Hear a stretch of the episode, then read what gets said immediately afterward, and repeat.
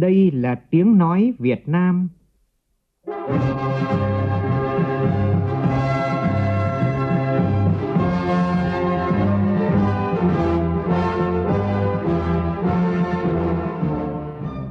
là tiếng nói Việt Nam, phát thanh từ Hà Nội, thủ đô nước Cộng hòa xã hội chủ nghĩa Việt Nam.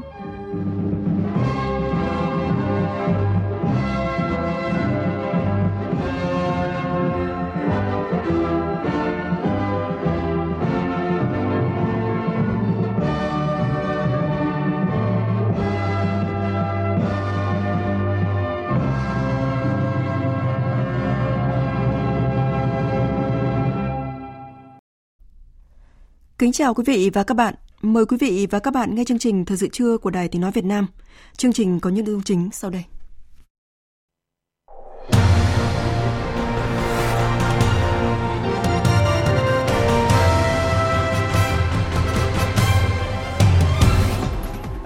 Chủ tịch nước Võ Văn Thưởng dự hội nghị tổng kết 10 năm thực hiện nghị quyết Trung ương 8 khóa 11 về chiến lược bảo vệ Tổ quốc trong tình hình mới tại thành phố Hồ Chí Minh. Thủ tướng Phạm Minh Chính dự và phát biểu tại hội nghị trực tuyến toàn quốc về công tác phòng chống ma túy. Bộ Y tế hướng dẫn các địa phương, cơ sở y tế và doanh nghiệp thực hiện những điểm mới về mua thuốc, vật tư, hóa chất và trang thiết bị y tế. Trong khi đó, Bộ Giao thông Vận tải đề xuất hàng loạt giải pháp tháo gỡ khó khăn cho hoạt động đăng kiểm, trong đó kiến nghị cho phép sử dụng lực lượng đăng kiểm của Bộ Công an và Bộ Quốc phòng. Trong phần tin quốc tế, ông Tập Cận Bình tái đắc cử Chủ tịch nước và Chủ tịch Quân ủy Trung ương Trung Quốc nhiệm kỳ thứ ba Mỹ và Liên minh châu Âu xúc lại quan hệ đồng minh, ứng phó với ảnh hưởng kinh tế ngày càng tăng của Trung Quốc.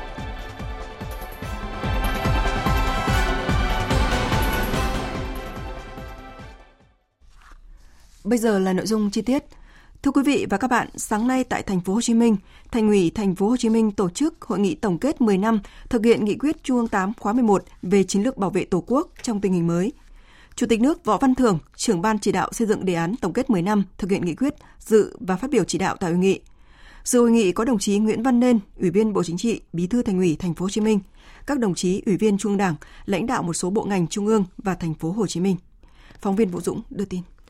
Phát biểu tại hội nghị, Chủ tịch nước Võ Văn Thưởng đánh giá cao thành ủy, các cấp ủy tổ chức Đảng, chính quyền mặt trận Tổ quốc và các tổ chức chính trị xã hội của thành phố Hồ Chí Minh đã thực hiện tốt nghị quyết Trung ương 8 khóa 11, theo đó, đã xây dựng chương trình hành động kết hợp chặt chẽ nhiệm vụ bảo vệ Tổ quốc vào chương trình kế hoạch phát triển kinh tế xã hội, các nguồn lực cho quốc phòng an ninh được đảm bảo vững chắc. Thành phố cũng đã thực hiện tốt nhiệm vụ giảm nghèo bền vững, giải quyết việc làm, đảm bảo an sinh xã hội, thực hiện tốt công tác xây dựng Đảng. Chủ tịch nước Võ Văn Thưởng đề nghị thành phố Hồ Chí Minh tiếp tục quán triệt, thực hiện hiệu quả nghị quyết Trung ương 8 khóa 11 về chiến lược bảo vệ Tổ quốc trong tình hình mới, kết hợp chặt chẽ với việc thực hiện nghị quyết 31 của Bộ Chính trị về phương hướng xây dựng và phát triển thành phố Hồ Chí Minh từ nay đến 2030 và tầm nhìn đến năm 2045. Chủ tịch nước cũng đề nghị thành phố giữ vững an ninh chính trị, trật tự an toàn xã hội, chủ động phòng ngừa và đấu tranh kiên quyết làm thất bại âm mưu diễn biến hòa bình, phòng ngừa, vô hiệu hóa âm mưu hoạt động chống phá của các thế lực thù địch, chủ động phát hiện tấn công chấn áp các loại tội phạm, kết hợp chặt chẽ giữa quốc phòng an ninh với kinh tế văn hóa xã hội đối ngoại, giữa kinh tế văn hóa xã hội với quốc phòng an ninh. Thực hiện tốt công tác xây dựng chỉnh đốn Đảng và hệ thống chính trị của Đảng bộ thành phố trong sạch vững mạnh, không ngừng chăm lo xây dựng lực lượng vũ trang thành phố vững mạnh toàn diện tiêu biểu, nâng cao chất lượng tổng hợp, sức mạnh chiến đấu. Cũng sáng nay, tại Hà Nội, Bộ Công an tổ chức hội nghị trực tuyến toàn quốc về công tác phòng chống ma túy. Thủ tướng Phạm Minh Chính dự và phát biểu chỉ đạo. Hội nghị nhằm đánh giá kết quả công tác phòng chống ma túy thời gian qua, nhất là sau hơn một năm thực hiện luật phòng chống ma túy, từ đó xác định nguyên nhân, rút ra những bài học kinh nghiệm, đề ra phương hướng, giải pháp, nhiệm vụ cụ thể cho thời gian tới. Tin của phóng viên Vũ Khuyên. Năm ngoái, các lực lượng chuyên trách đấu tranh chống tội phạm ma túy của Bộ Công an, Bộ Quốc phòng, Bộ Tài chính đã phối hợp hiệp đồng phát hiện, bắt giữ hơn 26.000 vụ, hơn 41.000 đối tượng phạm tội về ma túy, thu giữ hơn 800 kg heroin, hơn 6 tấn ma túy tổng hợp, hơn 860 kg cần sa và trên 1 tấn ma túy khác, triệt xóa hơn 410 điểm, hơn 40 tụ điểm phức tạp về ma túy, đấu tranh hơn 1.500 vụ lợi dụng cơ sở kinh doanh có điều kiện về an ninh trật tự và dịch vụ nhạy cảm để sử dụng ma túy.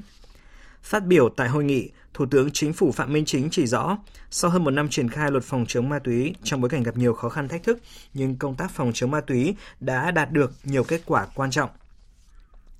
Chúc mừng những thành tích xuất sắc của cán bộ, chiến sĩ lực lượng công an nhân dân các cấp các ngành trong phòng chống tội phạm ma túy thời gian qua. Thủ tướng cũng chỉ rõ những tồn tại hạn chế và khó khăn thách thức trong thời gian tới như là tội phạm về ma túy liên tục thay đổi phương thức thủ đoạn, địa bàn hoạt động và mang tính quốc tế cao hơn,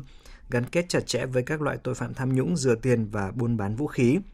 Với sự phát triển của khoa học công nghệ, tội phạm về ma túy ngày càng tinh vi hơn, manh động hơn, lợi dụng những sơ hở thiếu sót trong công tác quản lý để buôn bán điều chế ma túy tổng hợp ở trong nước. Số lượng người sử dụng các loại ma túy tổng hợp tân dược gây nghiện và các loại ma túy mới có xu hướng gia tăng. Về các nhiệm vụ trọng tâm thời gian tới, Thủ tướng đề nghị các bộ ngành địa phương tiếp tục ra soát, sửa đổi bổ sung hoàn thiện hệ thống văn bản pháp luật liên quan, tạo cơ sở pháp lý đầy đủ, đồng bộ về công tác phòng chống ma túy. Bộ Công an thực hiện tốt chức năng là cơ quan thường trực về phòng chống ma túy, tập trung đấu tranh triệt xóa các cơ sở, điểm, tụ điểm phức tạp về ma túy,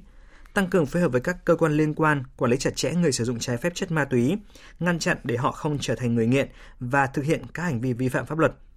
Thủ tướng đề nghị Bộ Quốc phòng quản lý chặt chẽ tuyến biên giới, phối hợp với lực lượng công an để phòng chống ma túy từ xa, nhất là khu vực biên giới trên biển. Cuộc đấu tranh với tội phạm và tệ nạn ma túy còn rất nhiều cam go nguy hiểm và khó khăn, thách thức ở phía trước. Đòi hỏi chúng ta phải nỗ lực hơn nữa, cùng chung sức, đồng lòng, phát huy sức mạnh tổng hợp của cả hệ thống chính trị, sự vào cuộc phối hợp chặt chẽ, đồng bộ hiệu quả của các cấp ủy, chính quyền, các ngành, các địa phương, rồi sự ủng hộ của nhân dân, của xã hội, sự hợp tác,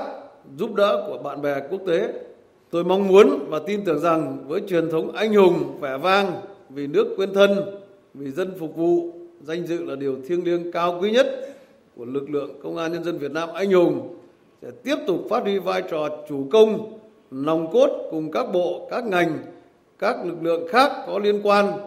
các địa phương ra sức phấn đấu lập nhiều thành tích xuất sắc hơn nữa trên mặt trận đấu tranh phòng chống kiểm soát ma túy góp phần bảo vệ an ninh trật tự, bảo vệ cuộc sống bình yên, lành mạnh, hạnh phúc của nhân dân và xây dựng đất nước Việt Nam hùng cường, thịnh vượng, phát triển bền vững. Xin chúc các đồng chí mạnh khỏe, hạnh phúc và thành công. Xin trân trọng cảm ơn các đồng chí. Tại tỉnh Đắk Lắk, sáng nay, Bộ Nông nghiệp và Phát triển Nông thôn phối hợp với Ủy ban Nhân dân tỉnh Đắk Lắk tổ chức khánh thành hồ chứa nước E Hờ Long 1, công trình thủy lợi có vốn đầu tư hơn 1.600 tỷ đồng, có ý nghĩa đặc biệt quan trọng với vùng đất khát E Hờ Leo. Phó Thủ tướng Chính phủ Trần Lưu Quang dự và bấm nút khánh thành dự án. Phóng viên Công Bắc thường trú tại Tây Nguyên đưa tin. Dự án hồ chứa nước E Hờ Leo 1 được Bộ Nông nghiệp và Phát triển nông thôn phê duyệt đầu tư xây dựng năm 2017 với dung tích thiết kế 26 triệu mét khối.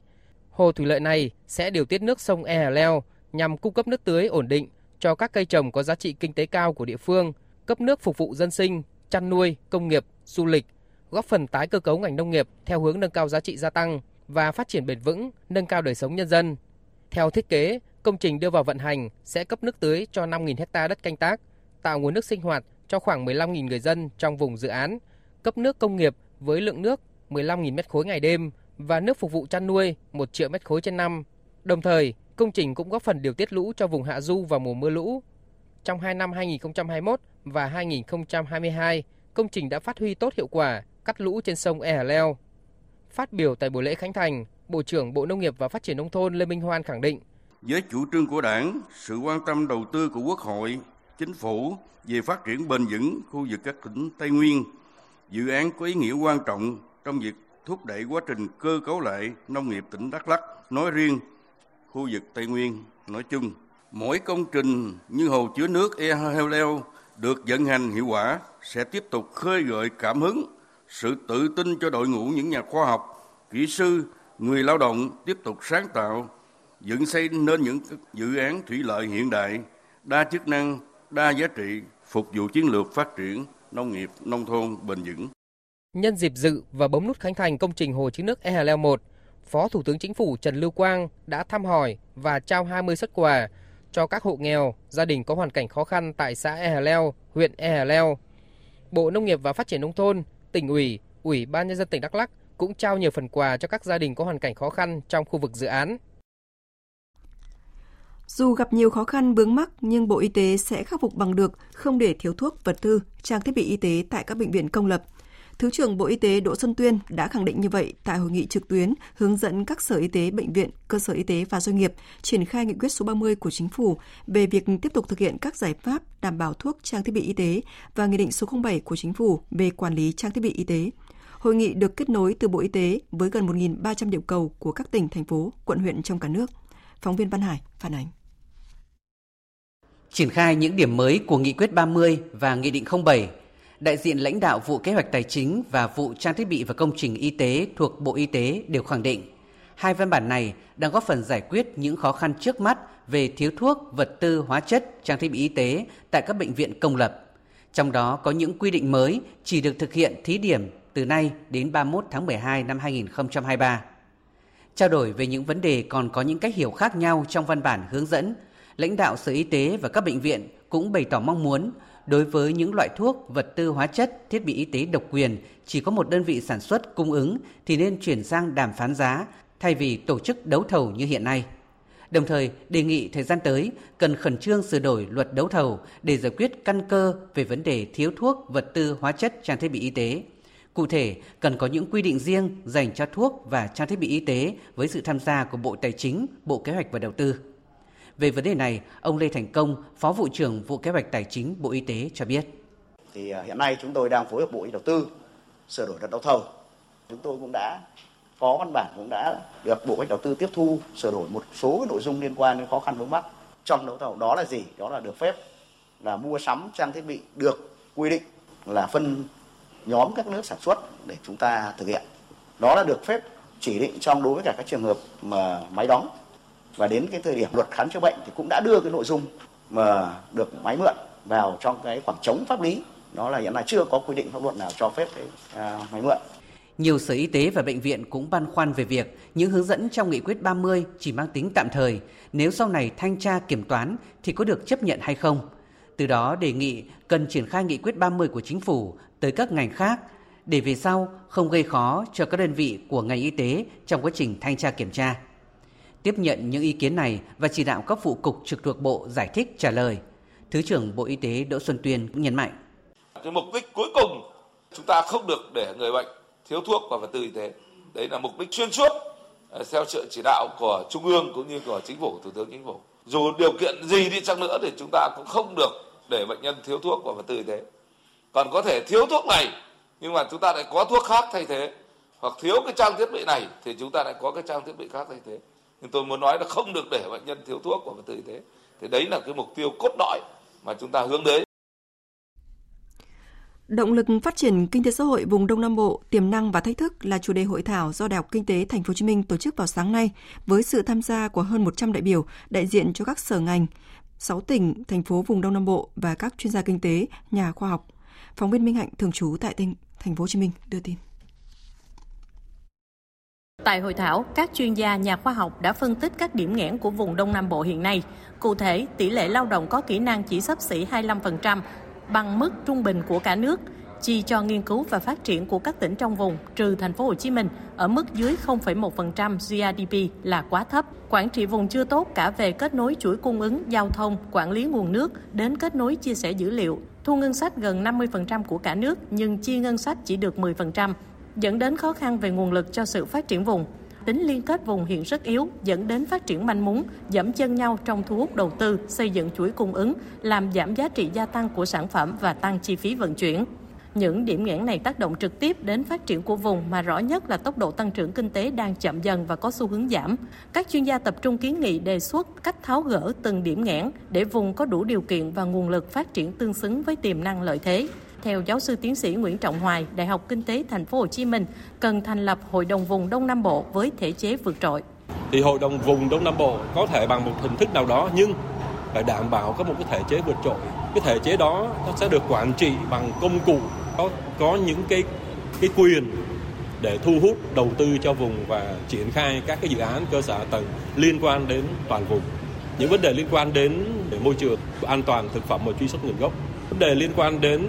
uh, năng suất chung của toàn vùng giúp hệ sinh thái đổi mới sáng tạo của toàn vùng. Liên quan đến vấn đề thu hút sự quan tâm đặc biệt của dư luận là hoạt động đăng kiểm xe cơ giới, Bộ Giao thông Vận tải vừa trình Chính phủ, Thủ tướng Chính phủ hàng loạt giải pháp về đăng kiểm, trong đó kiến nghị cho phép sử dụng lực lượng đăng kiểm của Bộ Công an, Bộ Quốc phòng tham gia công tác kiểm định xe cơ giới. Tại văn bản do Thứ trưởng Bộ Giao thông Vận tải Lê Đình Thọ vừa ký, Bộ Giao thông Vận tải kiến nghị Chính phủ và Thủ tướng Chính phủ cho phép áp dụng một số cơ chế chính sách đặc thù để giải quyết tình hình ùn tắc kiểm định xe ô tô hiện nay – cho phép các đơn vị đăng kiểm đã bị đình chỉ hoạt động thời hạn 1 tháng hoặc 3 tháng theo quy định tại Điều 10 Nghị định 139 được hoạt động trở lại nếu đã đáp ứng được các điều kiện về cơ sở vật chất, nhân lực theo quy định tại Nghị định 139. Bộ Giao thông Vận tải cũng kiến nghị cho phép sử dụng lực lượng đăng kiểm của Bộ Công an, Bộ Quốc phòng tham gia công tác kiểm định xe cơ giới tại các trung tâm đăng kiểm. Cho phép các phương tiện quá hạn đăng kiểm trong vòng 15 ngày được phép di chuyển đến các đơn vị đăng kiểm để thực hiện kiểm định an toàn kỹ thuật và bảo vệ môi trường theo quy định. Tháo gỡ những tồn tại vướng mắc của dự án Thủy điện Hồi Xuân, tỉnh Thanh Hóa là nội dung cuộc làm việc giữa Bộ trưởng Bộ Công Thương Nguyễn Hồng Diên với Ủy ban Nhân dân tỉnh Thanh Hóa, Vụ Kinh tế Văn phòng Quốc hội, Tập đoàn Điện lực Việt Nam, Tổng Công ty Đầu tư và Kinh doanh vốn nhà nước, Công ty Cổ phần Đầu tư và Xây dựng Điện Hồi và các đơn vị chức năng liên quan. Tin của phóng viên Nguyên Long. Dự án Thủy điện Hồi Xuân có quy mô công suất 102 MW, dự kiến hàng năm cung cấp khoảng 328 triệu kWh cho hệ thống điện quốc gia, Dự án nằm trong quy hoạch phát triển điện lực quốc gia giai đoạn 2006-2015 có xét đến năm 2025 đã khởi công từ năm 2014. Đến nay, dự án này đã thực hiện được 9 năm với khối lượng hoàn thành đạt 93% tổng khối lượng thiết kế được duyệt. Tuy nhiên, dự án đã bị dừng thi công hơn 4 năm nay, gây hệ lụy rất lớn, ảnh hưởng đến kế hoạch phát triển kinh tế xã hội của Thanh Hóa và đặc biệt là gây bức xúc cho người dân trong vùng dự án. Bộ trưởng Công Thương Nguyễn Hồng Diên yêu cầu chủ đầu tư dự án cần khẩn trương đánh giá tổng thể, giả soát kỹ lưỡng để tìm ra những nút thắt cần tháo gỡ. Từ đó có kiến nghị xác đáng kịp thời với cơ quan có thẩm quyền để chỉ đạo giải quyết dứt điểm để thúc đẩy tiến độ hoàn thành dự án, sớm phát huy hiệu quả đầu tư, đồng thời tập trung mọi nỗ lực để thu xếp vốn cho việc đền bù, di rời tái định cư, xây dựng các công trình hoàn trả để tránh bức xúc cho người dân vùng dự án và hoàn thành các phần việc xây lắp còn lại để sớm đưa dự án vào hoạt động theo đúng tiến độ đã cam kết. Về phía địa phương và Tập đoàn Điện lực Việt Nam, Bộ trưởng Nguyễn Hồng Diên yêu cầu.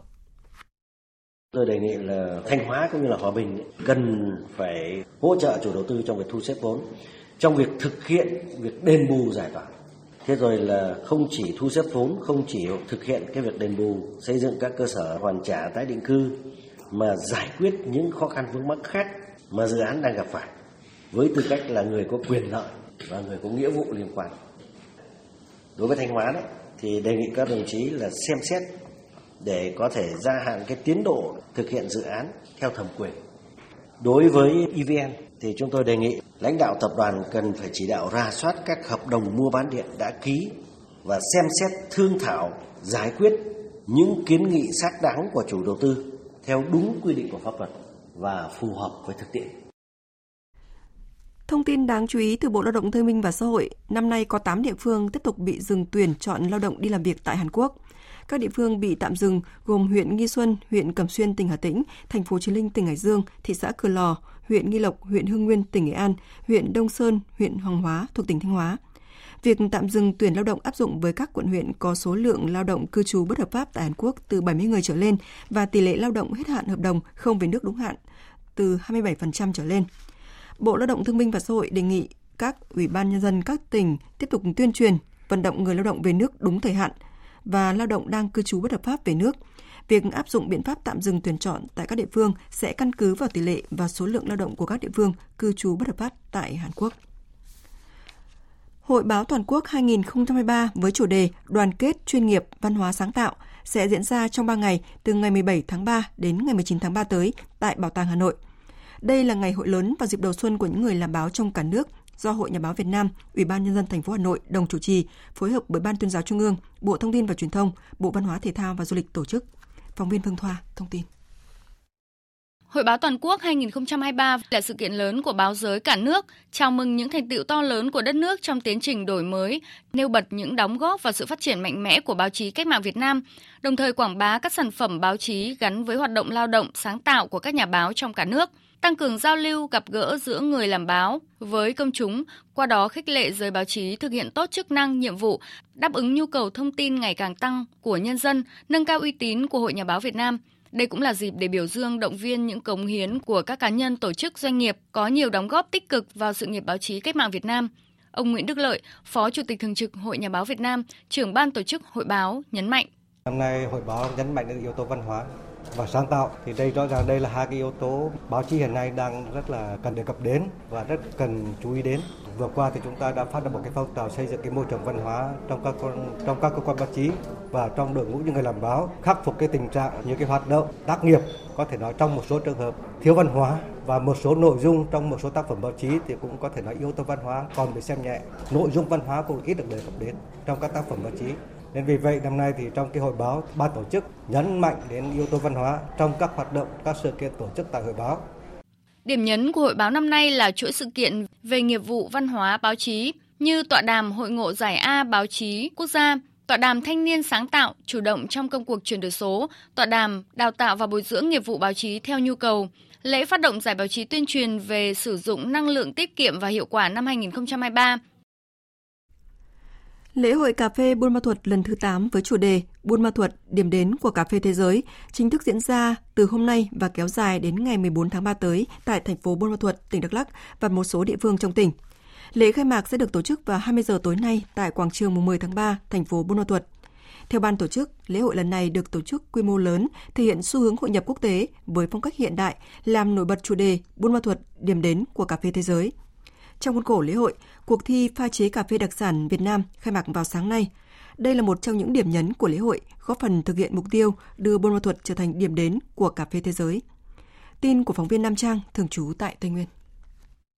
Diễn ra từ ngày 10 đến ngày 13 tháng 3, cuộc thi quy tụ 33 thí sinh từ 9 tỉnh thành trong cả nước. Trong đó có 24 thí sinh đăng ký nội dung pha phin truyền thống và 27 thí sinh đăng ký dự thi pha cà phê bằng bộ phễu và giấy lọc. Cuộc thi nhằm phát hiện, tôn vinh, quảng bá hình ảnh các tài năng xuất sắc trong pha chế cà phê, nâng cao vai trò của pha chế, tạo ra thức uống cà phê hảo hạng, đáp ứng nhu cầu hưởng thụ ngày càng cao của người tiêu dùng. Giới thiệu, quảng bá, phát triển ngành cà phê đặc sản Việt Nam, văn hóa cà phê Việt Nam, góp phần tăng tiêu dùng nội địa và giá trị của ngành cà phê Việt Nam. Ông Trịnh Đức Minh, Chủ tịch Hiệp hội Cà phê Buôn Ma Thuật cho biết, đây là một cuộc thi theo cái mô hình của các cuộc thi quốc tế. Tuy nhiên chúng tôi cũng có đưa những số cái yếu tố của Việt Nam vào, đó là đưa thi pha phin.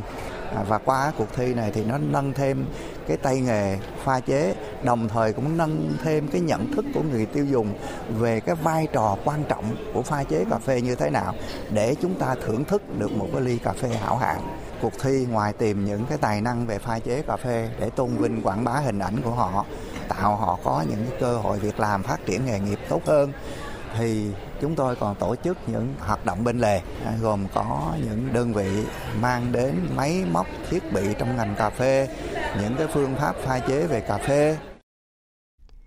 một lễ hội văn hóa đặc sắc khác cũng khai mạc từ hôm nay đến ngày 13 tháng 3 tới tại thành phố Điện Biên Phủ, tỉnh Điện Biên là lễ hội Hoa Ban. Lễ hội tạo điều kiện cho người dân và du khách được thưởng thức, tham gia và trải nghiệm trực tiếp các hoạt động phong phú và đặc sắc tại địa phương. Phản ánh của phóng viên Vũ Lợi thường trú tại Tây Bắc. Nổi tiếng là vùng đất với những điểm di tích lịch sử gắn với chiến thắng Điện Biên Phủ, lừng lẫy Nam Châu, chấn động địa cầu. Đến với Điện Biên, điểm hẹn tháng 3 này, du khách có thêm những trải nghiệm rất khác khi được chiêm ngưỡng những trên đồi, vách núi hay những cung đường được phủ lên một màu trắng muốt của hoa bàn. Ngay khi đặt chân lên Điện Biên dịp này, hầu như ai cũng lựa chọn những cung đường hoa bàn làm nơi dừng chân, lưu lại kỷ niệm bằng những bức ảnh với những bông hoa bàn xinh đẹp. Chị Lê Thị Hải Yến, du khách đến từ tỉnh Thanh Hóa, nói con người Điện Biên rất là gần gũi, thân thiện và đặc biệt lên đến Điện Biên nếu như chưa được chụp với cái hoa ban ấy thì là chưa được đặt chân đến Điện Biên và mình rất là háo hức, thực sự rất là háo hức. Đặt chân đến cái dãy đường trồng cái hoa ban này thì mình cảm thấy là thật là tuyệt vời. Nhìn thấy hoa ban nó nhiều như này á, có một cái cảm xúc nó rất là lạ lẫm, nó hơi ngỡ ngàng. Chỉ thấy trên tivi phim ảnh thôi, cho nên hôm nay nhìn thấy thật thì đúng cảm xúc tuyệt vời lắm. Cùng với các tuyến đường hoa bàn nở rực rỡ làm say lòng du khách, lễ hội hoa ban năm nay còn có nhiều hoạt động phong phú, hấp dẫn, sôi nổi như lễ khai mạc với chương trình nghệ thuật đặc sắc và màn pháo hoa nghệ thuật, lễ diễu hành văn hóa đường phố, các cuộc thi ẩm thực, trưng bày không gian văn hóa vùng cao, liên hoan, dân ca, dân vũ, giao lưu, thi đấu thể thao. Trong đó, nổi bật sẽ là cuộc thi Người đẹp hoa bàn, nhằm tôn vinh vẻ đẹp của loài hoa này gắn với vẻ đẹp những người phụ nữ dân tộc Thái nơi miền Tây Bắc nói chung, Điện Biên nói riêng. Bà Nguyễn Thị Thu Hương, Phó Giám đốc Trung tâm Văn hóa Điện ảnh tỉnh Điện Biên cho biết, Năm nay cái cuộc thi người đẹp hoa ban của tỉnh Điện Biên đã bước vào mùa thứ ba thì năm nay có cái sự khác biệt so với hai năm trước về cái lượng thí sinh năm nay thì có cái à, trẻ hơn, đặc biệt là cái chiều cao và cân nặng và số đo thì quá là chuẩn. Khẳng định rằng là năm nay cái cuộc thi người đẹp hoa ban thì với lượng thí sinh là sẽ dồi dào là cái thứ nhất và đẹp là cái thứ hai và đủ bản lĩnh là cái thứ ba. Phóng viên đoàn sĩ đưa tin, sáng nay tại cảng Phan Thiết, tỉnh Bình Thuận, đồn biên phòng Hải Thanh Bộ đội biên phòng tỉnh Bình Thuận phối hợp với Cảng vụ Hàng hải Bình Thuận tổ chức tiếp nhận 11 thuyền viên của tàu Xuyên Á bị nạn khi đang di chuyển trên vùng biển Bình Thuận. Khoảng 1 giờ sáng nay, tàu Xuyên Á 126 với 11 thuyền viên trên hành trình từ Cần Giờ đi Quy Nhơn khi qua vùng biển tỉnh Bình Thuận tại vị trí cách vùng biển kê Gà khoảng 2 hải lý về hướng Tây Bắc thì bị sự cố, tàu có nguy cơ bị chìm. Thuyền trưởng phát thông báo đề nghị được cứu nạn khẩn cấp. Tiếp nhận thông tin, Bộ Chỉ huy Bộ đội Biên phòng tỉnh Bình Thuận phối hợp Cảng vụ Hàng hải Bình Thuận nhanh chóng huy động tàu Superdong xuất phát ra vị trí tàu xuyên Á 126 bị nạn để hỗ trợ, tiếp nhận và đưa 11 thuyền viên của tàu vào bờ. Tàu xuyên Á 126 hiện đang neo đậu cách bờ biển cây gà khoảng một cây số. Trên tàu có 2.600 tấn phân đạm và khoảng 7 tấn dầu. Các van dầu trên tàu đều đã được khóa an toàn. Đến 5 giờ 30 phút sáng nay, tàu Superdong chở 11 thuyền viên đã cập cảng Phan Thiết đồn biên phòng Thanh Hải phối hợp với cảng vụ hàng hải Bình Thuận tổ chức tiếp nhận chăm sóc y tế và bố trí nơi ăn nghỉ cho 11 thuyền viên. Hiện sức khỏe 11 thuyền viên đều ổn định. Tiếp theo, biên tập viên Bùi Chuyên sẽ chuyển đến quý vị và các bạn một số thông tin về thời tiết. Hôm nay nền nhiệt tại các tỉnh thành miền Bắc tăng 2 độ so với hôm qua. Trời bừng nắng vào trưa và chiều, cảm giác oi nóng trước khi không khí lạnh tràn về. Nhiệt độ cao nhất ở phần lớn các thành phố từ đồng bằng ven biển lên miền núi khoảng 28 đến 30 độ. Nhiều nơi ở phía Tây Bắc Bộ như là Điện Biên Phủ, Sơn La, Hòa Bình trời khá nóng 31-32 độ. Khu vực Trung Bộ trong hôm nay cũng nắng giáo, nhiệt độ từ Thanh Hóa tới Thừa Thiên Huế tăng lên mức 27 đến 28 độ. Đây cũng là mức dễ chịu. Còn ở nửa phía Nam, ngoại trừ Quảng Ngãi, Quy Nhơn, lúc nắng, lúc mưa, nhiệt độ 27 đến 28 độ. Còn các nơi khác đều nắng từ sáng đến chiều, cao nhất 27 đến 29 độ. Tây Nguyên nhờ lợi thế địa hình cao, nhiệt độ không quá 32 độ. Còn tại khu vực Nam Bộ, nắng mạnh và nóng hơn thấy rõ, nhất là từ 11 giờ đến 15 giờ chiều. Nhiệt độ cao nhất tại thành phố Hồ Chí Minh và nhiều nơi đều từ 32 đến 34 độ thậm chí Biên Hòa, Thủ Dầu Một, nhiệt độ còn ở mức nắng nóng 35 độ. Chương trình tiếp tục với phần tin quốc tế. Trong phiên họp toàn thể thứ ba kỳ họp thứ nhất Quốc hội Trung Quốc khóa 14 tổ chức vào sáng nay, với số phiếu tán thành 100%, ông Tập Cận Bình sinh năm 1953 đã được bầu tiếp tục giữ chức vụ Chủ tịch nước nhiệm kỳ thứ ba đến năm 2028 và Chủ tịch Quân ủy Trung ương Trung Quốc. Ông Triệu Lạc Tế được bầu giữ chức Chủ tịch Trung Quốc ông Triệu Lạc Tế được bầu giữ chức Chủ tịch Quốc hội khóa mới. Bích Thuận, phóng viên Đài tiếng nói Việt Nam thường trú tại Bắc Kinh, Trung Quốc đưa tin. Kỳ họp thứ nhất Đại hội đại biểu Nhân dân toàn quốc, gọi tắt là Nhân đại, tức Quốc hội Trung Quốc khóa 14, sáng ngày 10 tháng 3 đã tổ chức phiên họp toàn thể thứ ba tại Đại lễ đường Nhân dân ở thủ đô Bắc Kinh. Lãnh đạo Đảng và Nhà nước Trung Quốc cùng gần 3.000 đại biểu tham dự phiên họp. Hội nghị đã biểu quyết thông qua dự thảo quyết định về phương án cải cách bộ máy Quốc vụ viện, dự thảo thể lệ bầu cử và quyết định bổ nhiệm tại kỳ họp thứ nhất Quốc hội Trung Quốc khóa 14 một nội dung quan trọng khác của cuộc họp là bầu Chủ tịch nước, Chủ tịch Quân ủy Trung ương, Phó Chủ tịch nước, Chủ tịch Quốc hội, Phó Chủ tịch Quốc hội và Tổng thư ký Quốc hội.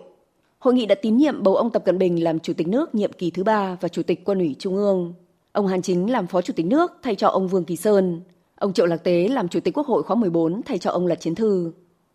Nhiệm kỳ thứ ba của Chủ tịch Tập Cận Bình sẽ kết thúc vào năm 2028. Được biết, Quốc hội Trung Quốc khóa 13 đã thông qua các nội dung sửa đổi hiến pháp cũng tại kỳ họp thứ nhất vào tháng 3 năm 2018, trong đó bao gồm việc xóa bỏ giới hạn nhiệm kỳ đối với vị trí chủ tịch nước. Tổng thống Mỹ Joe Biden và Chủ tịch Ủy ban châu Âu Ursula von der Leyen hôm nay gặp nhau tại thủ đô Washington nhằm sóc lại quan hệ đồng minh xuyên Đại Tây Dương và ứng phó với ảnh hưởng kinh tế ngày càng tăng của Trung Quốc. Biên tập viên Thu Hoài tổng hợp thông tin.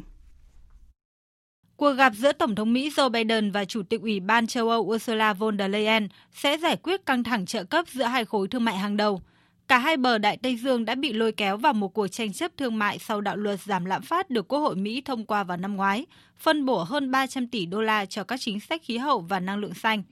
Các quan chức Liên minh châu Âu lo ngại một số khoản trợ cấp và các quy định của pháp luật sẽ chuyển hướng đầu tư ra khỏi châu Âu – Tổng thống Pháp Emmanuel Macron nhấn mạnh.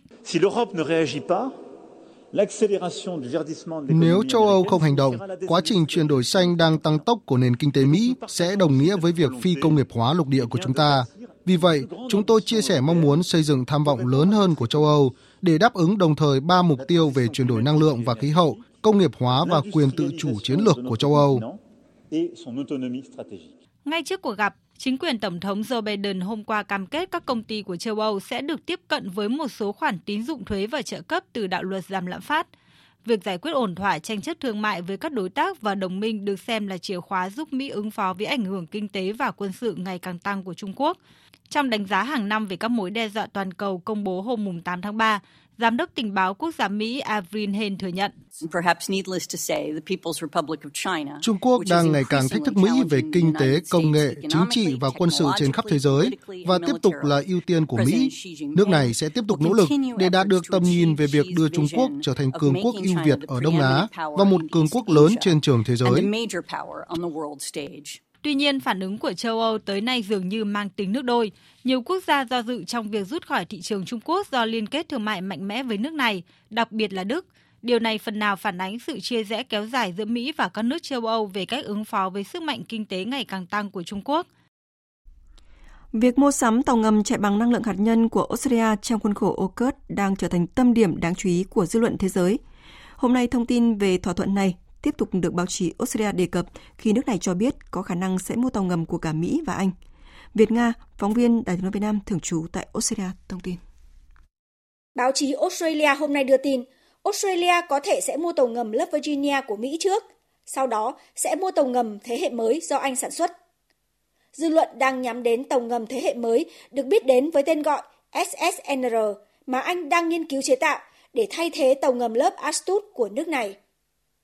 Mặc dù vào lúc này, chính phủ của cả Australia, Mỹ và Anh đều chưa khẳng định bất kỳ thông tin nào, song Thủ tướng Anh Rishi Sunak đã nói với nội các của mình rằng ông đang hy vọng vào kết quả tích cực của cuộc hội đàm với Thủ tướng Australia và Tổng thống Mỹ vào tuần tới. Phản ứng trước các thông tin về thỏa thuận mua tàu ngầm của Australia, bà Mao Ninh, người phát ngôn Bộ Ngoại giao Trung Quốc cho biết, nước này kêu gọi Mỹ, Anh và Australia từ bỏ tâm lý chiến tranh lạnh và trò chơi được ăn cả ngã về không trung thực thực hiện các nghĩa vụ quốc tế và nỗ lực đóng góp cho hòa bình và ổn định khu vực. Theo thông báo của Thủ tướng Australia Anthony Albanese, thông tin về thỏa thuận mua tàu ngầm chạy bằng năng lượng hạt nhân của nước này sẽ được thông báo vào thứ hai tới theo giờ Mỹ, nơi ông có cuộc gặp với Tổng thống Mỹ Joe Biden và Thủ tướng Anh Rishi Sunak. Bộ Tài chính Mỹ cho biết nước này cùng với các đồng minh thuộc lực lượng đặc nhiệm đa phương REPO đã đóng băng tài sản của công dân Nga với số tiền hơn 58 tỷ đô la trong năm qua. Được thành lập hồi tháng 3 năm ngoái, bao gồm các quan chức tài chính và tư pháp hàng đầu của Mỹ, Australia, Pháp, Canada, Đức, Nhật Bản, Italia, Anh và Ủy ban châu Âu, REPO có nhiệm vụ truy tìm tài sản của giới tài Việt Nga trên toàn thế giới. Trong diễn biến có liên quan, Bộ Ngoại giao Nga cho biết nước này đã áp đặt các biện pháp trừng phạt cá nhân đối với 144 công dân của các nước Baltic gồm Latvia, Litva, Estonia. Phóng viên Đài tiếng nói Việt Nam thường trú tại Liên bang Nga đưa tin. Thông báo của Bộ Ngoại giao Nga nhấn mạnh rằng các biện pháp trừng phạt được áp dụng đối với các bộ trưởng, đại biểu, nhân vật của công chúng và nhà báo có thái độ thù địch nhất đối với Nga. Rơi vào danh sách này đồng nghĩa với lệnh cấm nhập cảnh vào Nga theo Bộ Ngoại giao Nga, bước đi này được thực hiện như một phản ứng đáp trả trước việc các quốc gia Baltic tích cực vận động hành lang trừng phạt và các biện pháp khác chống lại Nga, can thiệp vào công việc nội bộ, kích động tâm lý bài Nga. Những người được đề cập trong danh sách ngăn chặn có liên quan đến chiến dịch nhằm phá hủy hàng loạt tượng đài của những người lính giải phóng Liên Xô, đàn áp người dân nói tiếng Nga, viết lại lịch sử, tôn vinh chủ nghĩa phát xít và đường lối tội phạm đang được theo đuổi để leo thang xung đột ở Ukraine và bơm vũ khí cho chế độ Kiev. Thụy Điển và Phần Lan đã đạt được nhất trí với Thổ Nhĩ Kỳ sẽ tổ chức các cuộc đàm phán mới về tiến trình gia nhập Tổ chức Hiệp ước Bắc Đại Tây Dương NATO. Động thái này được thông qua tại cuộc họp ba bên vừa diễn ra tại Bruxelles, Bỉ, cho thấy con đường gia nhập NATO của Thụy Điển và Phần Lan đang ngày càng rộng mở. Tổng hợp của biên tập viên Hạnh Phúc. Phát biểu sau cuộc đàm phán ba bên diễn ra ngày hôm qua tại trụ sở NATO ở Bruxelles, Bỉ, ông Oscar Stenstrom cho biết – Nước này cùng với Phần Lan đang thực hiện các bước đi cụ thể nhằm giải quyết những lo ngại từ phía Thổ Nhĩ Kỳ và ba nước sẽ tiếp tục tổ chức nhiều phiên họp về việc gia nhập Tổ chức Hiệp ước Bắc Đại Tây Dương. Điều tích cực là chúng tôi đã đồng ý tiếp tục đàm phán. Đối tác Thổ Nhĩ Kỳ cũng đã công nhận rằng đã có tiến bộ trong các biện pháp mà chúng tôi thực hiện. Về phía chúng tôi, chúng tôi nghĩ rằng việc Thụy Điển trở thành thành viên NATO là điều hợp lý. Theo ông Oskar Stenstrom, cả ba bên đã nhất trí sẽ tiếp tục tổ chức các cuộc đàm phán mới, mặc dù chưa ấn định ngày cụ thể, song đây được đánh giá là tín hiệu tích cực trong tiến trình gia nhập NATO của hai quốc gia Bắc Âu. Trước đó, hồi tháng 1, Thổ Nhĩ Kỳ từng hủy các cuộc thảo luận với Thụy Điển sau vụ một nhân vật cực hữu đốt bản sao kinh Koran trong cuộc biểu tình trước Đại sứ quán Thổ Nhĩ Kỳ tại Stockholm. Động thái khiến Tổng thống Thổ Nhĩ Kỳ Recep Tayyip Erdogan từng tuyên bố nước này có thể sẽ phê chuẩn trước cho Phần Lan và để lại trường hợp của Thụy Điển. Tổng thư ký NATO Stoltenberg hoan nghênh các nỗ lực của ba bên trong việc tìm kiếm các giải pháp cho quá trình gia nhập NATO của Thụy Điển và Phần Lan. Ông khẳng định đây hiện là ưu tiên hàng đầu của khối. Uh, Vấn đề gia nhập NATO của Thụy Điển và Phần Lan là một trong những ưu tiên hàng đầu. Chúng tôi đều thừa nhận Thổ Nhĩ Kỳ đang phải đối mặt với nhiều vấn đề an ninh, đặc biệt là nguy cơ khủng bố. Thụy Điển cũng đã cam kết không ủng hộ các tổ chức như Đảng Công nhân Người Quốc, PKK, đồng thời khẳng định sẽ có nhiều động thái trong cuộc chiến chống khủng bố cũng như tăng cường quan hệ với Ankara. Phần Lan và Thụy Điển chính thức nộp đơn xin gia nhập NATO hồi tháng 5 năm 2022. Đến nay, đã có 28 trên tổng số 30 quốc gia thành viên NATO chấp nhận để Phần Lan và Thụy Điển gia nhập tổ chức này. Hai nước thành viên chưa nhất trí việc kết nạp là Thổ Nhĩ Kỳ và Hungary, trong đó Thổ Nhĩ Kỳ đang được coi là trở ngại lớn hơn. Thổ Nhĩ Kỳ nhiều lần cáo buộc Thụy Điển chưa hoàn thành các nghĩa vụ trong thỏa thuận ba bên đã ký tại Madrid vào tháng 6 năm 2022, cho rằng Thụy Điển không đủ cứng rắn với các thành viên người quốc và các nhóm vũ trang khác mà nước này liệt vào danh sách khủng bố. Trong khi đó, Phó Chủ tịch Quốc hội Hungary Saba Hende hôm 7 tháng 3 cho biết nước này ủng hộ tư cách thành viên NATO của Thụy Điển. Tổng thống Indonesia Joko Widodo cho biết sẽ bãi bỏ thuế thu nhập bắt buộc đối với các doanh nghiệp trong nước đầu tư vào dự án xây dựng thủ đô mới Nusantara trong lĩnh vực cơ sở hạ tầng và dịch vụ công trị giá 10 tỷ rupee. Đây là một trong những biện pháp thu hút nguồn đầu tư tư nhân cho dự án thủ đô mới, dự kiến hoàn thành vào năm 2045. Theo quy định, chương trình miễn thuế sẽ được áp dụng cho các doanh nghiệp có khoản đầu tư mang giá trị chiến lược để thúc đẩy quá trình phát triển dự án thủ đô mới, bao gồm cơ sở hạ tầng và dịch vụ công cộng, phục hồi kinh tế và các lĩnh vực kinh doanh khác. Tổng thống Joko Widodo cũng giảm thuế cho các nhà đầu tư trong lĩnh vực canh tác nông nghiệp hoặc thủy sản, trong ngành công nghiệp, giá trị gia tăng hoặc kỹ thuật công nghiệp dịch vụ xây dựng và dịch vụ bất động sản lên tới 50% trong thời hạn 10 năm. Thưa quý vị, như tin đã đưa, một vụ xả súng kinh hoàng xảy ra vào tối qua theo giờ địa phương tại một khu vực sinh hoạt tôn giáo của cộng đồng tôn giáo Jehovah Witness ở thành phố Hamburg, miền Bắc nước Đức, làm ít nhất 7 người thiệt mạng và 8 người bị thương. Hiện cảnh sát đang khẩn trương điều tra vụ việc để tìm ra động cơ của thủ phạm. Tổng hợp của biên tập viên Châu Anh.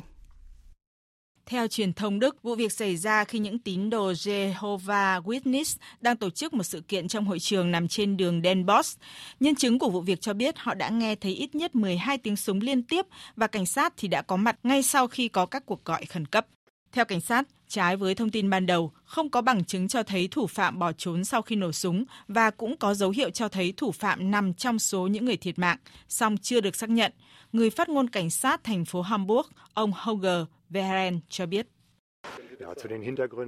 Tôi không thể đưa ra thông tin cụ thể nào vào lúc này, tất cả mới đang chỉ là suy đoán. Chúng tôi không thấy dấu hiệu nào cho thấy thủ phạm đã bỏ trốn và có thể là một trong số người đã chết.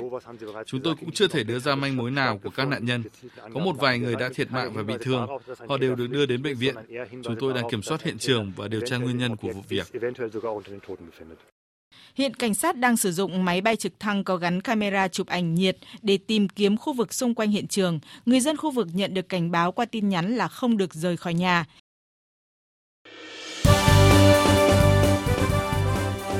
Thời sự tiếng nói Việt Nam Thông tin nhanh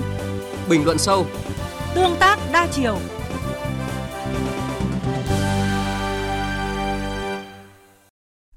Quý vị và các bạn đang nghe chương trình Thời sự trưa của Đài Tiếng Nói Việt Nam. Thưa quý vị và các bạn, cuối năm 2021, Thanh Hóa là tỉnh dẫn đầu khu vực miền Trung về thu hút đầu tư nước ngoài với 164 dự án với tổng vốn đăng ký lên tới hơn 14 tỷ đô la Mỹ, chiếm 24% tổng vốn đăng ký của cả khu vực.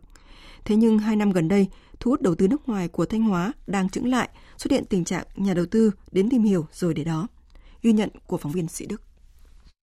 Một ngày cuối tháng 3 năm 2022, đoàn doanh nghiệp Hàn Quốc đã đến tìm hiểu điều kiện hạ tầng, dư địa phát triển và các điều kiện liên quan đến đầu tư tại khu kinh tế Nghi Sơn. Tại khu công nghiệp số 3 khu kinh tế Nghi Sơn, được quy hoạch 274 ha, đang được hoàn thiện hạ tầng với vị trí rất thuận lợi về tính kết nối, nằm sát tuyến quốc lộ 1A và tuyến đường Nghi Sơn Bãi Trành, gần cảng nước sâu Nghi Sơn. Với vai trò là nhà đầu tư liên doanh lớn nhất của Hàn Quốc tại Thanh Hóa, ông Choi Jung Ho, Phó Chủ tịch điều hành công ty trách nhiệm hạn điện Nghi Sơn 2 cho biết. Đối với tôi, lãnh đạo tỉnh Thanh Hóa là những lãnh đạo địa phương tuyệt vời nhất trên phương diện hỗ trợ nhà đầu tư nhanh chóng và thực chất. Dự án Nghi Sơn 2 là dự án do nhà đầu tư nước ngoài xây dựng và trực tiếp vận hành trong 25 năm tiếp theo. Chúng tôi đã nỗ lực xúc tiến dự án và cam kết sẽ tiếp tục nỗ lực để dự án này trở thành một dự án đầu tư nước ngoài tiêu biểu tại Việt Nam, với hy vọng dự án này sẽ trở thành người bạn đồng hành với tỉnh Thanh Hóa. Thế nhưng đến thời điểm này thì khu công nghiệp số 3 vẫn đang loay hoay với bài toán giải phóng mặt bằng, chậm tiến độ, phải gia hạn đầu tư. Điều này đồng nghĩa với việc đánh mất cơ hội trong thu hút đầu tư, đặc biệt là đối với các nhà đầu tư nước ngoài. Không thể phủ nhận là Thanh Hóa đã có một chiến lược thu hút đầu tư bài bản, trở thành điểm đến của nhiều đại bàng thời gian qua. Trong đó phải kể đến như dự án Liên hợp lọc hóa dầu Nghi Sơn, nhà máy xi măng Nghi Sơn, nhà máy nhiệt điện Nghi Sơn 2, những dự án này đã trở thành động lực thúc đẩy phát triển kinh tế xã hội của địa phương. Ông Lee Kang Ho, Tổng Giám đốc Công ty trách nhiệm hữu hạn Autopath Việt Nam cho biết, lần đầu tiên doanh nghiệp đến Việt Nam là vào mùa hè năm 2019. Qua quá trình khảo sát và tìm hiểu các địa điểm trên cả nước, lãnh đạo tập đoàn đã rất ấn tượng với lợi thế về vị trí địa lý và tiềm năng của tỉnh Thanh Hóa. Sau các buổi làm việc với lãnh đạo Ủy ban nhân dân tỉnh Thanh Hóa, Chúng tôi nhận được những cơ chế khuyến khích về việc đầu tư cũng như cam kết chỉ đạo các sở ngành chính quyền địa phương tạo điều kiện thuận lợi cho tập đoàn trong quá trình triển khai dự án. Chúng tôi càng khẳng định hơn về việc lựa chọn Thanh Hóa là địa điểm đầu tư xây dựng nhà máy. Và thực tế từ sự chỉ đạo quyết liệt của chính quyền địa phương, sự giúp đỡ đầy thiện chí của các sở ban ngành liên quan và chính quyền huyện Hà Trung, Thanh Hóa, chúng tôi đã vượt qua những khó khăn trong suốt quá trình triển khai dự án, thành công đưa nhà máy số 1 đi vào hoạt động thương mại. Từ một tỉnh dẫn đầu khu vực miền Trung về thu hút đầu tư nước ngoài, Thanh Hóa cũng bắt đầu xuất hiện sự trịch loạc, rời rạc, nếu không muốn nói là hụt hơi khi hàng loạt nhà đầu tư đến từ các nước như là Mỹ, Đài Loan, Trung Quốc, Nhật Bản đến tìm hiểu cơ hội nhưng rồi cũng tìm cách quay xe. Cho rằng thiếu quỹ đất sạch là vấn đề đánh mất cơ hội thu hút đầu tư. Đại diện Sở Kế hoạch Đầu tư tỉnh Thanh Hóa lý giải. Cơ quan nhà nước cũng như là nhà đầu tư báo cáo đồng chí là các cái dự án khi nhà đầu tư nộp lên thì có nhiều dự án thì chưa thể chấp thuận được, bởi vì có những nguyên nhân do chưa phù hợp với quy hoạch. Thì thường nhà đầu tư khi họ thấy một cái vị trí nó thuận lợi thì người ta đề xuất. Nhưng khi mà các ngành thẩm định thì nó lại chưa phù hợp với quy hoạch sử dụng đất, quy hoạch xây dựng chưa phù hợp với cái khoảng cách theo quy định, rồi có nguyên nhân là năng lực tài chính nhà đầu tư chưa đảm bảo. Thì có những nguyên nhân vậy chúng ta cũng, cái số lượng dự án hồ sơ nộp thì cũng nhiều nhưng mà cái số dự án chấp thuận được thì chúng ta đang thấp thì nó có nguyên nhân nên là cái này là nguyên nhân khách quan vì nó phải đảm bảo quy định về quy hoạch. Không thể phủ nhận là trong thu hút đầu tư, đặc biệt là đầu tư nước ngoài, thì cùng với các cơ chế chính sách, thủ tục hành chính, tinh thần thiện trí của đội ngũ lãnh đạo có một vai trò quan trọng đối với nhà đầu tư. Thế nhưng quan trọng hơn chính là hạ tầng, mặt bằng sạch. Trong một buổi làm việc mới đây, đại diện Ban Quản lý Khu Kinh tế Nghi Sơn và các khu công nghiệp tỉnh Thanh Hóa tiết lộ thiếu mặt bằng sạch là một trong những nguyên nhân khiến cho thu hút đầu tư hai năm qua đang bị chững lại. Chương trình Thời sự trưa của Đài Tiếng Nói Việt Nam sẽ tiếp tục với trang tin đầu tư tài chính và bản tin thể thao. Trang tin đầu tư tài chính Các biên tập viên Thành Trung và Thu Trang kính chào quý vị và các bạn. Thưa quý vị và các bạn, sáng nay giá vàng thế giới tăng nhẹ với giá giao ngay tăng 17 đô la Mỹ một ounce lên mức 1.830,8 đô la Mỹ một ounce. Trong khi đó, giá vàng trong nước cũng tăng nhẹ. Giá vàng miếng SJC đang được niêm yết ở mức mua vào là 65 triệu 850 000 đồng một lượng và bán ra là 66 triệu 550 000 đồng một lượng. Giá vàng dòng thăng long của công ty Bảo Tín Minh Châu không có biến động, đang được giao dịch ở mức mua vào là 53 triệu 830 000 đồng một lượng và bán ra là 54 triệu 680 000 đồng một lượng. Tỷ giá đô la Mỹ trung tâm được Ngân hàng Nhà nước công bố áp dụng cho ngày hôm nay ở mức 23.632 đồng một đô la Mỹ, giảm 4 đồng một đô la so với hôm qua. Theo báo cáo mới nhất của Hiệp hội Trái phiếu Việt Nam, tổng giá trị trái phiếu doanh nghiệp đến hạn trong tháng 3 này là 17.700 tỷ đồng, gấp hơn 3 lần so với giá trị đến hạn trong tháng 2. Thông tin về hạn mức tín dụng của 11 ngân hàng thương mại vừa được công ty chứng khoán VN Direct cho biết, MSB là ngân hàng được cấp tín dụng lần một cao nhất với 13,5%, tiếp sau là HD Bank 11%, ACB 9,8% và Vietcombank là 9,6%. Theo số liệu từ Ngân hàng Nhà nước tính đến hết năm 2022, giải ngân gói hỗ trợ lãi suất 2% quy mô 40.000 tỷ đồng từ ngân sách nhà nước theo Nghị định 31 năm 2022 mới đạt hơn 134 tỷ đồng, tương đương 0,3% tổng nguồn lực. Gói hỗ trợ này được kỳ vọng sẽ giúp doanh nghiệp, hợp tác xã, hộ kinh doanh nhanh chóng vượt qua giai đoạn khó khăn sau đại dịch. Thế nhưng thực tế chính sách này chưa phát huy hiệu quả như kỳ vọng. Ngân hàng Nhà nước chi nhánh Thành phố Hồ Chí Minh vừa gửi công văn đến Ủy ban nhân dân các quận huyện và thành phố Thủ Đức về việc tăng cường kiểm tra, giám sát các doanh nghiệp, đặc biệt là doanh nghiệp kinh doanh vàng, nhằm phát hiện và xử lý mua bán ngoại tệ trái phép. Khi phát hiện vi phạm, chính quyền địa phương có thể xử lý hoặc phối hợp với ngân hàng nhà nước chi nhánh thành phố Hồ Chí Minh để xử lý theo quy định. Trên thị trường chứng khoán, sau 4 phiên khởi sắc, sáng nay thị trường chứng khoán phân hóa mạnh ngay khi mở cửa. Giao dịch diễn ra khá ảm đạm trước dòng tiền tham gia yếu. Nhóm cổ phiếu trụ cột chính là ngân hàng đều giao dịch kém tích cực. Trong khi đó, nhóm cổ phiếu năng lượng và chứng khoán cũng không khả quan hơn. Điểm sáng trên thị trường sáng nay là nhóm cổ phiếu ngành du lịch giải trí đã không thể giúp VN Index tránh được phiên giảm điểm.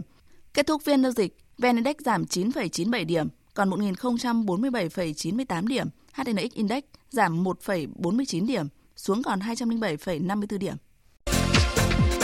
Đầu tư tài chính biến cơ hội thành hiện thực. Đầu tư tài chính biến cơ hội thành hiện thực.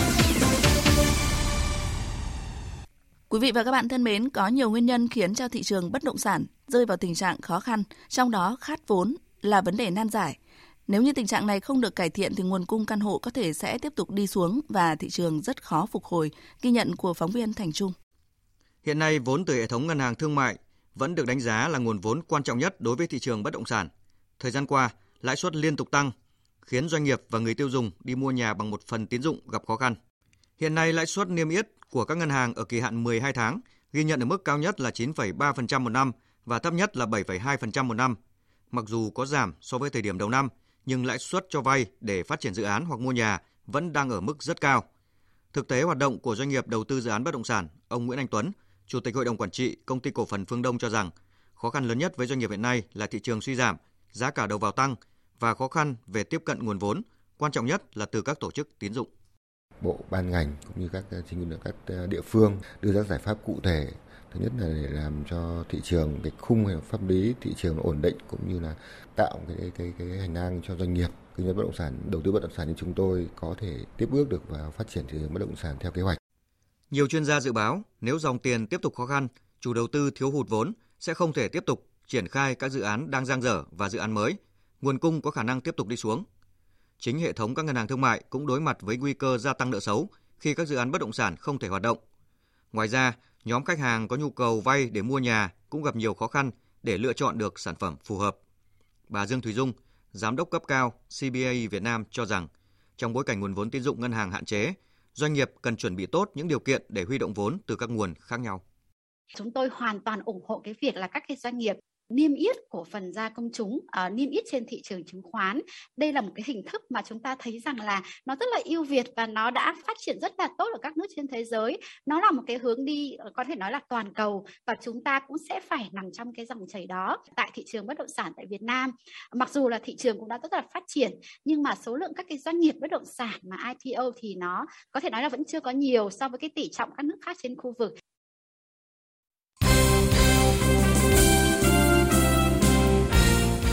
Thưa quý vị và các bạn, đội tuyển bóng đá quốc gia Việt Nam đang thực hiện đợt tập trung ngắn ngày tại Trung tâm Đào tạo bóng đá trẻ Việt Nam. Theo kế hoạch, tuyển Việt Nam và đội U23 sẽ có trận đấu giao hữu nội bộ vào ngày mai 11 tháng 3. Đây là dịp để huấn luyện viên Chu Jie có sự đánh giá năng lực các cầu thủ ở cả hai đội tuyển. Sau trận đấu này, U23 Việt Nam có một tuần tập luyện trước khi sang Qatar tham dự Doha Cup 2023. Do đội tuyển Việt Nam chỉ có 5 ngày tập luyện nên ông Chu Jie quyết định giữ nguyên ban cán sự cũ Đội trưởng của đội tuyển Việt Nam vẫn là tiền vệ Đỗ Hùng Dũng, hai đội phó là trung vệ Quế Ngọc Hải và trung vệ Bùi Tiến Dũng. Sau khi kết thúc hành trình tại vòng chung kết giải U20 châu Á ở Uzbekistan, chiều qua, đội tuyển U20 Việt Nam về nước. Thầy trò huấn luyện viên Hoàng Anh Tuấn vừa trải qua hành trình đáng nhớ khi thắng liên tiếp hai trận đầu trước Australia cùng Qatar và bị loại khi để thua Iran ở trận cuối. Thực tế, ở giải U20 châu Á vừa qua, các học trò của huấn luyện viên Hoàng Anh Tuấn đã có sự thể hiện rất tốt về chuyên môn. Sau khi kết thúc vòng bảng, U20 Việt Nam cùng có 6 điểm như Australia và Iran, nhưng thua hai đối thủ này về chỉ số phụ nên phải rời giải theo cách vô cùng đáng tiếc. Huấn luyện viên Hoàng Anh Tuấn và tiền vệ Khuất Văn Khang chia sẻ khi vừa đáp xuống sân bay Nội Bài. Là những cái màn trình diễn xuất thần của U20 Việt Nam ở cái vòng bảng lần này từ tinh thần thi đấu, thái độ thi đấu, chất lượng thi đấu và đặc biệt là cái kết quả chúng ta thu được. Đó là một cái điều hài lòng nhất. Màn thể hiện của U20 Việt Nam trong vòng chung kết vừa qua thì em nghĩ là mọi người đã cùng nhau chơi một giải đấu rất là tốt và đã thể hiện được bản thân của mình để mà có thể làm những điều tốt nhất. Hôm nay, đội tuyển nữ Việt Nam tập trung đợt đầu tiên trong năm 2023 để chuẩn bị cho SEA Games 32 và vòng loại thứ nhất Olympic 2024. Dự kiến thầy trò huấn luyện viên Mai Đức Trung sẽ tập luyện tại Cẩm Phả, Quảng Ninh. Sau khoảng một tuần rèn thể lực, toàn đội sẽ quay trở về Trung tâm Đào tạo bóng đá trẻ Việt Nam để chuyển sang giai đoạn lắp ráp đội hình, rèn kỹ chiến thuật. Trong khi đó, Liên đoàn bóng đá châu Á AFC vừa thông báo đội tuyển nữ Pakistan rút lui không tham dự vòng loại thứ nhất Olympic nữ 2024 khu vực châu Á. Như vậy, bảng C chỉ còn lại hai đội Việt Nam và Nepal. Việt Nam và Nepal vẫn sẽ tiếp tục thi đấu hai trận vào ngày 5 tháng 4 và 8 tháng 4 tại Nepal. Đội thắng chung cuộc sẽ giành quyền đi tiếp vào vòng 2. Còn trên sân Việt Trì Phú Thọ vào tối qua, đội tuyển U20 Việt Nam thắng đậm U20 Singapore 11-0 trong trận đấu thứ hai bảng F vòng loại thứ nhất giải bóng đá U20 nữ châu Á 2024. Ở trận đấu còn lại, Ấn Độ cũng thắng đậm Indonesia 6-0. Như vậy, Việt Nam và Ấn Độ cùng được 6 điểm sau hai lượt trận, nhưng Việt Nam đứng đầu bảng nhờ hơn Ấn Độ về hiệu số bàn thắng. Việt Nam ghi được 14 bàn, còn Ấn Độ ghi được 13 bàn. Chiều mai, hai đội sẽ gặp nhau ở lượt cuối cùng của vòng bảng.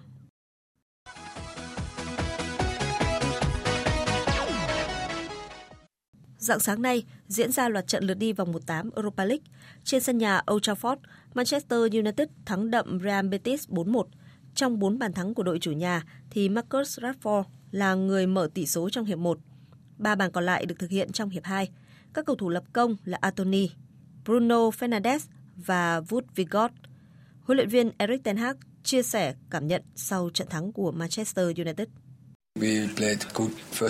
Chúng tôi đã chơi khá tốt trong hiệp 1. Tôi nghĩ lẽ ra chúng tôi phải dẫn trước 3-0 hoặc hơn thế. Chúng tôi mắc một số sai lầm và đối phương gỡ hòa 1-1. Chúng tôi đã có màn trình diễn thực sự tốt trong hiệp 2. Chúng tôi đã trở lại sau trận thua Liverpool 0-7. Chúng tôi không được phép suy sụp. Trong khi đó, Arsenal có chuyến làm khách trên sân của Sporting và bị đội chủ nhà cầm hòa hai đều.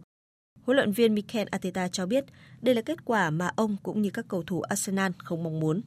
Ở trận đấu đáng chú ý khác, Di Maria ghi bàn duy nhất vào phút 53, giúp Juventus vượt qua đội bóng đến từ nước Đức là Freiburg với tỷ số 1-0. Dự báo thời tiết Tin dự báo thời tiết chiều và đêm nay, phía Tây Bắc Bộ chiều nắng, đêm không mưa, đêm trời lạnh, có nơi trời rét, nhiệt độ từ 18 đến 31 độ. Phía Đông Bắc Bộ chiều nắng, đêm không mưa, đêm trời lạnh, vùng núi có nơi trời rét, nhiệt độ từ 18 đến 30 độ. Khu vực từ Thanh Hóa đến Thừa Thiên Huế chiều nắng, đêm có mưa vài nơi, phía Bắc đêm trời lạnh, nhiệt độ từ 18 đến 29 độ. Khu vực từ Đà Nẵng đến Bình Thuận chiều nắng, đêm có mưa vài nơi, nhiệt độ từ 20 đến 31 độ. Tây Nguyên ngày nắng đêm không mưa, nhiệt độ từ 15 đến 31 độ. Nam Bộ chiều nắng, riêng miền Đông có nơi có nắng nóng, đêm không mưa, nhiệt độ từ 20 đến 33 độ, miền Đông có nơi trên 35 độ. Khu vực Hà Nội chiều nắng đêm không mưa, đêm trời lạnh, nhiệt độ từ 19 đến 30 độ. Tiếp theo là dự báo thời tiết biển, vịnh Bắc Bộ có mưa vài nơi, sáng sớm có sương mù nhẹ, tầm nhìn xa trên 10 km, giảm xuống dưới 1 km trong sương mù, gió đông đến đông nam cấp 3, cấp 4. Vùng biển từ Quảng Trị đến Quảng Ngãi không mưa, tầm nhìn xa trên 10 km, gió đông bắc đến đông cấp 3, cấp 4. Vùng biển từ Bình Định đến Ninh Thuận có mưa rào vài nơi, tầm nhìn xa trên 10 km, gió đông bắc cấp 4, cấp 5. Vùng biển từ Bình Thuận đến Cà Mau không mưa, tầm nhìn xa trên 10 km, gió đông bắc cấp 5 có lúc cấp 6, giật cấp 7, biển động, ngày mai gió giảm dần. Vùng biển từ Cà Mau đến Kiên Giang không mưa, tầm nhìn xa trên 10 km, gió đông cấp 3, cấp 4. Khu vực Bắc Biển Đông không mưa, tầm nhìn xa trên 10 km, gió Đông Bắc cấp 4, cấp 5. Riêng khu vực phía Đông Bắc có lúc cấp 6, biển động. Khu vực giữa Biển Đông có mưa rào vài nơi, tầm nhìn xa trên 10 km, gió Đông Bắc cấp 4. Khu vực Nam Biển Đông có mưa rào vài nơi, tầm nhìn xa trên 10 km, gió Đông Bắc cấp 5, riêng phía Tây có lúc cấp 6, giật cấp 7, biển động. Khu vực quần đảo Hoàng Sa thuộc thành phố Đà Nẵng và khu vực quần đảo Trường Sa thuộc tỉnh Khánh Hòa không mưa, tầm nhìn xa trên 10 km, gió Đông Bắc cấp 4, cấp 5. Vịnh Thái Lan có mưa rào vài nơi, tầm nhìn xa trên 10 km, gió nhẹ. Vừa rồi là thông tin dự báo thời tiết. Trước khi kết thúc chương trình, chúng tôi tóm lược những tin chính vừa phát. Dự và phát biểu chỉ đạo tại hội nghị tổng kết 10 năm thực hiện nghị quyết Trung ương 8 khóa 11 về chiến lược bảo vệ Tổ quốc trong tình hình mới do Thành ủy Thành phố Hồ Chí Minh tổ chức sáng nay, Chủ tịch nước Võ Văn Thưởng đề nghị thành phố chủ động phòng ngừa và đấu tranh kiên quyết làm thất bại âm mưu diễn biến hòa bình, phòng ngừa vô hiệu hóa âm mưu hoạt động chống phá của các thế lực thù địch, chủ động phát hiện tấn công, trấn áp các loại tội phạm. Bộ Y tế sẽ khắc phục bằng được tình trạng thiếu thuốc, vật tư, trang thiết bị y tế tại các bệnh viện công lập. Thứ trưởng Bộ Y tế Đỗ Xuân Tuyên đã khẳng định như vậy tại hội nghị trực tuyến hướng dẫn các sở y tế, bệnh viện, cơ sở y tế và doanh nghiệp triển khai nghị quyết số 30 của chính phủ về việc tiếp tục thực hiện các giải pháp đảm bảo thuốc, trang thiết bị y tế và nghị định số 07 của chính phủ về quản lý trang thiết bị y tế.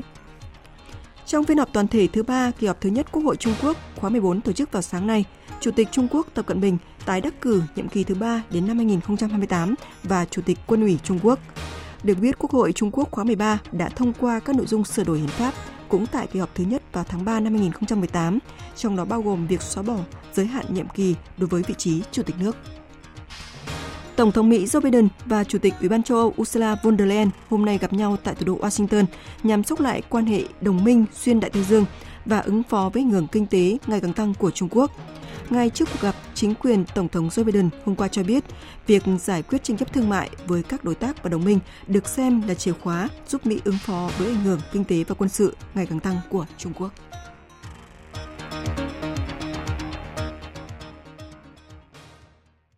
Phần tóm lược những tin chính vừa rồi đã kết thúc chương trình Thời sự trưa của Đài Tiếng Nói Việt Nam. Chương trình do các biên tập viên Minh Châu, Đức Hưng, Hoàng Ngân và Thu Hòa thực hiện với sự tham gia của kết tập viên Tại Tre, chịu trách nhiệm nội dung Hoàng Trung Dũng. Cảm ơn quý vị và các bạn đã dành thời gian lắng nghe.